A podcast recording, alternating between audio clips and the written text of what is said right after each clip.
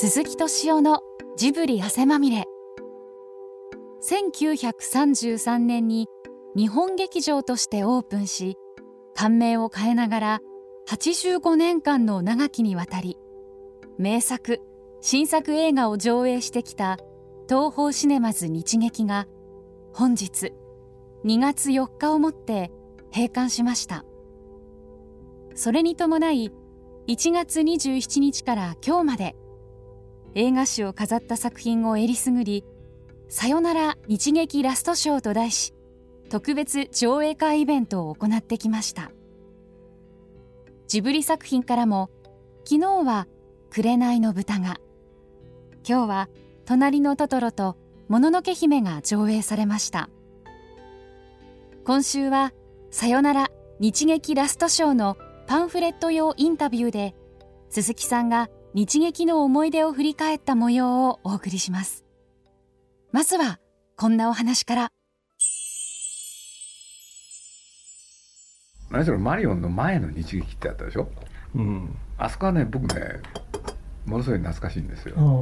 でなんだかっつったら実を言うと僕は出版社入った、はいはい、で徳間書店なんですけどね、そうすると、まあ、文藝春秋っていうところが、分子劇っていうのをねやってたわけですけれどとにかく徳間書店に入って以来徳間書店が文藝春秋の向こうを張ってその日劇でその年忘れ歌謡ショーあれ正確なタイトル忘れちゃったな。んつったっけな。確かやってましたね歌謡ショーそれ金沢さんが詳しいから、はい。はい、そうするとそこへね、はい、全社員買い出されるわけですよ、でいろんな分子が来て、ね分子その他なんですけれど、要するに接待しなきゃいけない、さあ次出番ですよとか、僕が一番忘れないのはねなんと西崎辞典って。ああ宇宙戦艦ヤマト、はいはい、でまあ徳間はね西崎さんと親しかったんで、うんうんうん、でそこでね彼のね担当者として僕は生かされた。アニメーション全然前ですか？じゃいやアニメーションの時なんですよ。アニメーションの時ですか？そうなんですよ。だってアニメーションもう気が付いたら40年近くあ れね1978年なんですよ。あそうだからもう40年前なんですよ。40年前ですね、なるほどそかそでね何あそこでしかもねそれあのそのその時だけじゃなくて毎年だったんですけれど、うん、で西崎さんが何を歌ったか分かんないけれど、まあ、文士たちが下手な歌を披露して、うん、で大体ねあのお客さん集めるの大変だったんですよね。そうでしょうね。だって 来ない来ないね、誰も見たくないんだからねそもの。でもその楽屋がねなんか印象に残ってるんですよ。なんかねああこういうところの華やかな裏の楽屋ってこういうところなんだなって。で必ずしもね楽屋の方は華やかじゃなかったんですよね。それどころか壊れそうで。もう一つ日劇ミュージックホールってのあったでしょ。ああはいはいはい。そうするあれね上の方はあの日劇だったんだけど、うん、地下に日劇ミュージックホールってあってでそこで働いてらっしゃったのが深澤七郎さん、ああなるほど、うん、あそこの文芸部だったんですよね。なるほど。深澤さんがねまあ、いつも小説を書いたのは、その日劇ミュージックホールの楽屋で書いてたんですよね。でそんなことも頭に知識に合いながら、日劇っていうところはね、大したところだっていうのをね、でなんて言ったってあの僕らでだとこれは僕は実際いなかったけれど、なんつったって日劇でしょ？あのロックンロールの、はいね、ウエスタンカーニバル。は。そうねあの日劇それがなくなるっていうのは僕ら寂しかった世代で、それでまあマリオンができるじゃないですか、でできたマリオンで、まあ東宝さんとやるっていうことは当然ね、そこでやると思ってたら、なかなかやってもらえないっていうのか、まあ、これ言うと話ややこしいんで。だけどあのトトロとホタルはねこれはねやるんですよ。でなんでかって言ったらね、これ多分ねジブリ唯一の洋掛けじゃないんですよね、そうなんですよね。邦掛けなんですよね。これでまあねそれまでのまあ僕らずっとねあの東映さんとお付き合いしてきたわけで。うん、でそういうことでいうと「トトロとホタルは」東宝さんと初めての作品、はい、でそれにまつわる話としてはまあいっぱい山のようにあるんですけれどでも一方で、まあ、邦画系でやるっていうことが決まって、はい。はい、これでねまあ、中でもやっぱり忘れないのは本当は4週間興行。でまあこれ実を言うと「トトロとホタル」って、まあ、作るのにねすごいなんていうんですかあのギリギリまで粘った作品で、うん、まあ、ホタルは未完成版やりましたから、ね、そうですね、うん、まあ辛い思い出も、うん、で4月16日だったと思うんですけれど、うん、僕の記憶に間違いなければ公開日は、これでね公開やって、で4週間でしょ、はい、でそういうことで言うとね厳しい興行ですよね、それまで東映さんとやる時はもっと長くやってくれたから、うん、そうね邦画系っていうのはいかに厳しいか、ね。俺でその次にね、健さんの「海へ」っていう映画、CU ですね CU が。はいはいはい。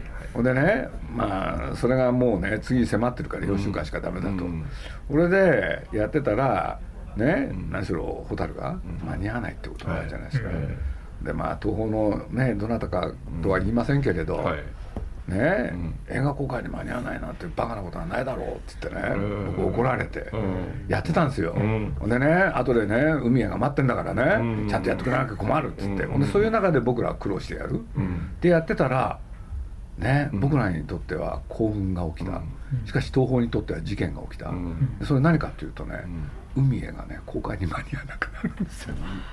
これね当時のその方がおっしゃるには東宝始まって以来の事件？でで実を言うと公開が2週間延びるんですよ。かなり早い段階で6週間興行になるんじゃないんですよ。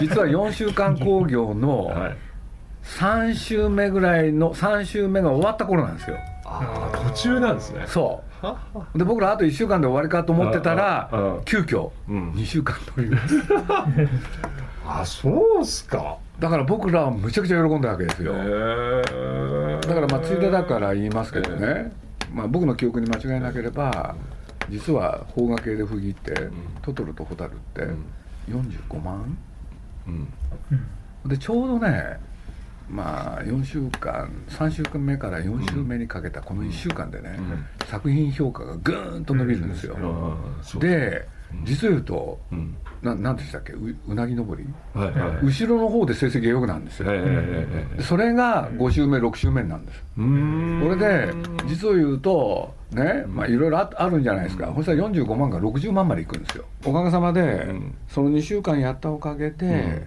その60万人を一応なんなんですか、ね6週間の中で動員したじゃないですか、で第二次興行がいろんなとこから殺到するんですよ。なるほど。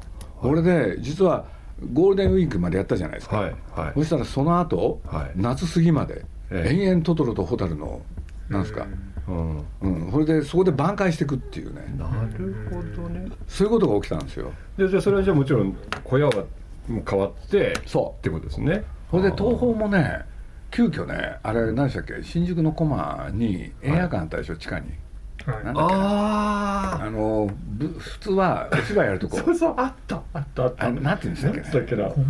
困るよ。シアターアアプリじゃなくてなんだっけそんなような名前ですよ。シアターアップ。シアターアップ。シアターアップ。うん。ここでそこでロングランやるんですよね。シアターでもそれもこれもその海へが伸びなきゃだって2週間も伸びたんだもん。すごいですよね、まあ、だからあのね僕言われましたよ当時。あの西野さんに、西野さんだ名前言けど。当時は西野さん要するに2週間伸びるなんてありえないんだと、はいはいはいうん、それからもう一つ言われたのがねそういう時代なんですね。東宝にとってはね大事なのは、ねまあいろんなことで分かるんですけれど邦画系なんだと。はい、当時そういう意識なんですね。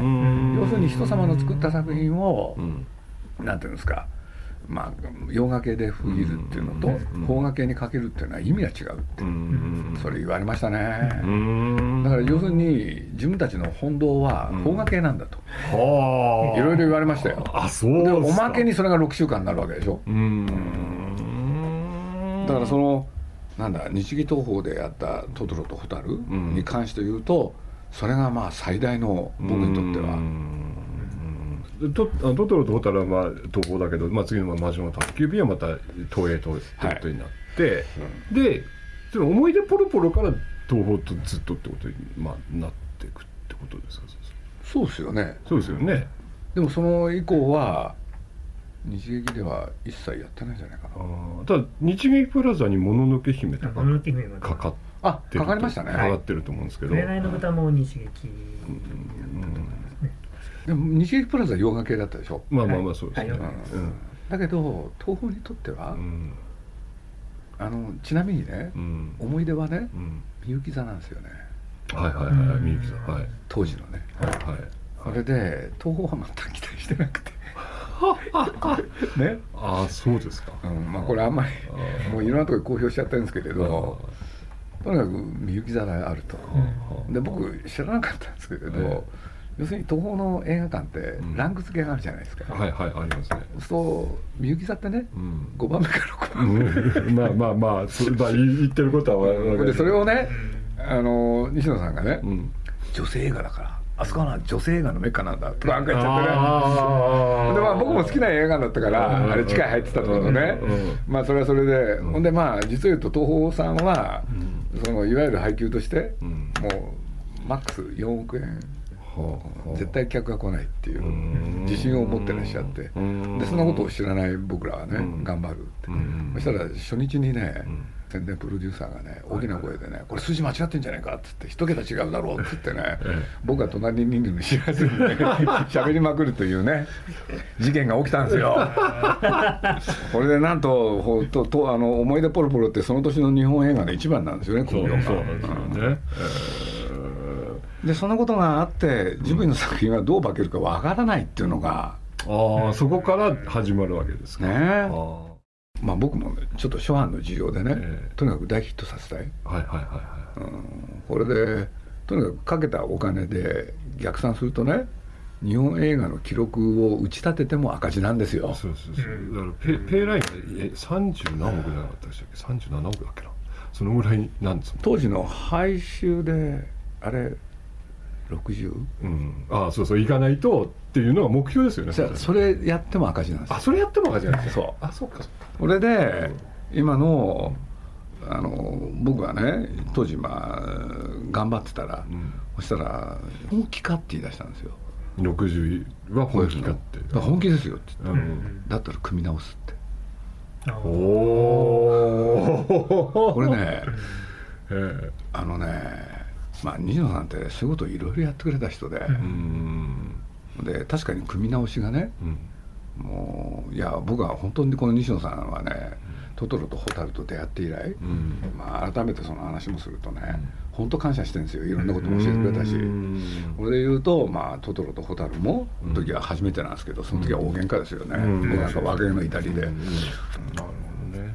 でもどうあの、まあ、ジブリ映画って、まあ、あのトトロとホタルの時はまあ4月公開だったけど大体夏興行になるわけです。そうです。で夏興行だとやっぱり洋画も強力なもんが来るわけだし、やっぱりその小屋でいいの撮るのってやっぱり大変なですよ時期ですよ。ねでもそれをやっぱりあの西野さんという人はねジブリがこうやっていろんな人に支持される時の非常にね大きな立役者の人ですよね、うん。だって信じてくれたんだもん、なるうんだって東宝の中でも大揉めだったらしいんで、あそうでしょうね、これで新体あのもののけで新体制作る時、もう中でね、大揉めですよ、うん。だから僕なんかねわけのわかんないこと頼まれてね、まあそういう話もしちゃうとね、あの「鈴木さんさ」って言うから「何すか?」って言ったら「ちょっとな頼みがあるんだ」って言うから「何すか?」って言ったら当時堀内さんっていうのがいたでしょ？ああはいはい。で堀内さんというのはなんだ慎重派なんですよね。これで俺とね、うん。堀内がうん。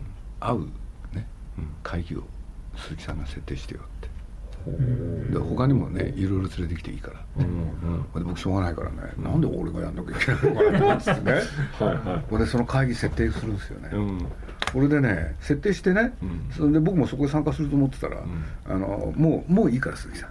あとは俺の方でやるからって言われてね、ほう。ん。これでそこでいろいろね、うんその不安視する堀内さんに対して、ううん。まあ今のね西野さんがん。頑張ってくれた、うん。うん。これで「もののけ」に対する「えもののけ姫」を見た後、堀内さんはすごい心配を、うん。ね、配収10億もままならないんじゃないか、うん。これじゃあ家族は来れないって、うん。ところが星野さんじゃない。西野さんはね、有名なセリフを吐くんですよ、映画はなっつって、頭で見るんじゃないって。腹で見るんだっつって。はあ。本当もののけのヒットっていう時にはね西西野さんの力大きいですよね。でそれで堀内さん納得するわけですか？堀内さんは納得したんですよね。へだだけど僕は堀内さんのことを悪く言いたいわけじゃなくて、やっぱりねあのなんだ堀内さんの慎重な考えも僕は非常に勉強になったんですよ、うんだからそういうことで言うとジブリの作品は、うんまあ、西野さんと堀内さん、うんこの2人によってうん。やっぱりヒット作になっていく、うんなんかそれがあったですよね。なるほどね。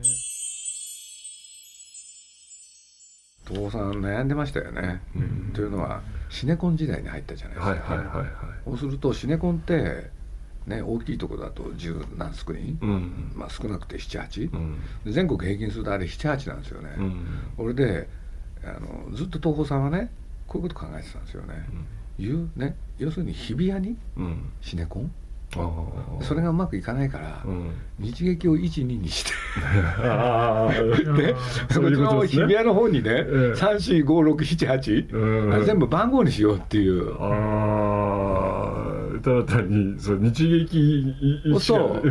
か。全部日劇っていう名前にしようとしたんですよねあれ。ああなるほどね。そんなこともありましたね。ああ実現しなかったけれど。そうか。だけどいや日劇123になっただけっていうそうですねってことですもんね。うん。そうか。だってその日劇の真ん前にも映画館あったでしょ。ありました。ああ、はい。ありましたありました。あありましたね。はいはいはいはいはいありましたありました。だからポンポコってんあれ日劇もやってなかったでしたっけ？えー日劇プラザ。プラザでやってプラザやってます。よね。やってますはい。やってます。で真ん前でもやってるんですよ。あ前でもやってるんですか？だからあれね変なことが起きちゃったんですよ。え？日劇プラザだけ入らないっていう。あそうなんですか。あ逆に。へえあれは覚えてんな。要するに大ヒットしてるのにね、うん。ーうんあれって動員としてはね「紅の豚」を超えるんですよ、はい。うんうんうんで大ヒットなのに、その肝心要のうん。プラザが入らないっていうんで東宝さんがね、えーは不思議な現象ですね。あれねニュート法でやってたせいですよ。だからこっちの方が空いてるって言ってみんなそっち行ったんじゃないかな。だからタヌキかねそれから今のなんすかライオンかっていうんで、うん。ライオンキングがね。ああそうかそうかそうかあれなんかこれ日劇から話離れちゃうけどもう仙台行くともうむちゃくちゃですよ。当時。だって駅の真ん前にえ東欧系の洋画系の2つ映画館でしょ、うん。で歩いて15分のところにね、うん。また3つぐらいあるんですよ。あだから駅前の2館ともねうん。ポンポコなんですよ。でライオンキング そっちの離れたそこの1個。これね公開前からねなんていうんだ？結果見えてるんですよね。まあそうでしょうね。そうね。みんな騒いでたけどタヌキかライオンかって。最初から答え出てたんですよね。あれ面白かったですね。でも鈴木さん的にはどうですか？その例えばその都内のメイン館ってものはやっぱり気になったりはしました？そういう。僕あんまり気にしなかったんですよね。洋画が特にそうだったんですけれど大体関東で7だったんですよね観客動員。はいはいはい。これでそれ以外で3そう。はい。これが逆だったんですよ。あジブリの。映画ってことですか？そうすると地方に強いジブリだったんですよ、ああそうか。うん。だからあんまり気にしなかったんです、なるほど。うん、でそれは結構長く続いたんですよ。ああそれっていつももう最初の頃からですか？そう。あそうですか。だから最初のねずっとそれが続くんですよ。うーん。でそれがねだんだんだんだん55になって逆転していくんですけれど。うーんで多くの映画がねうん。だからもののけの時に僕なんでね、うん。あれ力入れたかって言ったら、あの「紅の豚」もそうなんですけどね、うん。地方の誰も行かないところへキャンペーンしたのはそれが原因なんですよ。ああだから選挙みたいなもんなんですよ。なるほど。じゃあ地方のうん観客をとりあえずこうにアピールしとけた方そう。そうそうがいいそうそう。とこれでね全然中心へ迫ってくるんですよ。うーんそういうことをちょっと考えたんですね。なるほどね。考えたことがいろいろあるんですけれど、ん。今まだまだばらすとまずいこといろいろでもこのシネコン時代っていうのがいつまでなんですかね。ですよね。僕シネコンまあ仕事の関係でねいろんなシネコン回ってきたじゃないですか、そうするとなんていうのかないろんな工夫があってね、シネコン自体も、な名古屋の駅前なんかすごい豪華なやつ作るとかいろいろあったんですけれどね、見てきてね何が面白いかっていうとね来るお客さんの服装。はい、うん。最初のうちはみんな綺麗だったんですけど、だんだん普段着になってきた。慣れてきたんですかね。ああ そっかそうか。シネコンみたいに綺麗な感じは綺麗な服装で行こうって感じだったんだ新百合なんか今ね、うん、映画始まるまで皆さん何してるかって言ったらね地べたに寝っ転がって。だから前はねかしこまるとこだったのがかしこまらなくなるっていう。だから庶民は変わんないなっていうのは僕の感想なんですけどね。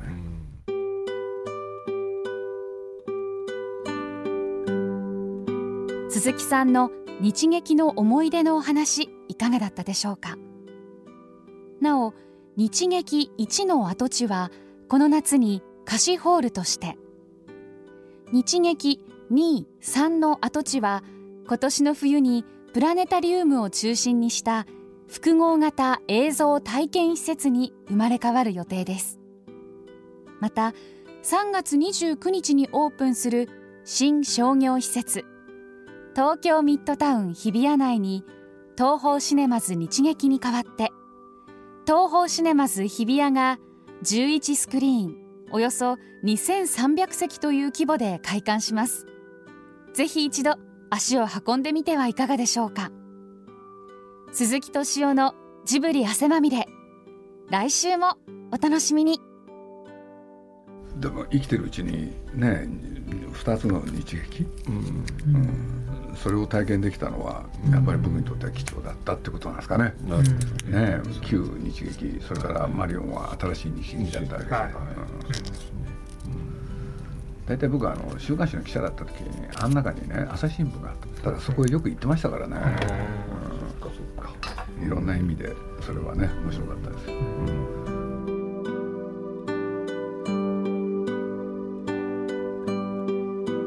鈴木敏夫のジブリ汗まみれ。この番組はウォルト・ディズニー・スタジオ・ジャパン。ローソン。アサヒ飲料。日清製粉グループ。au ブルボンの提供でお送りしました。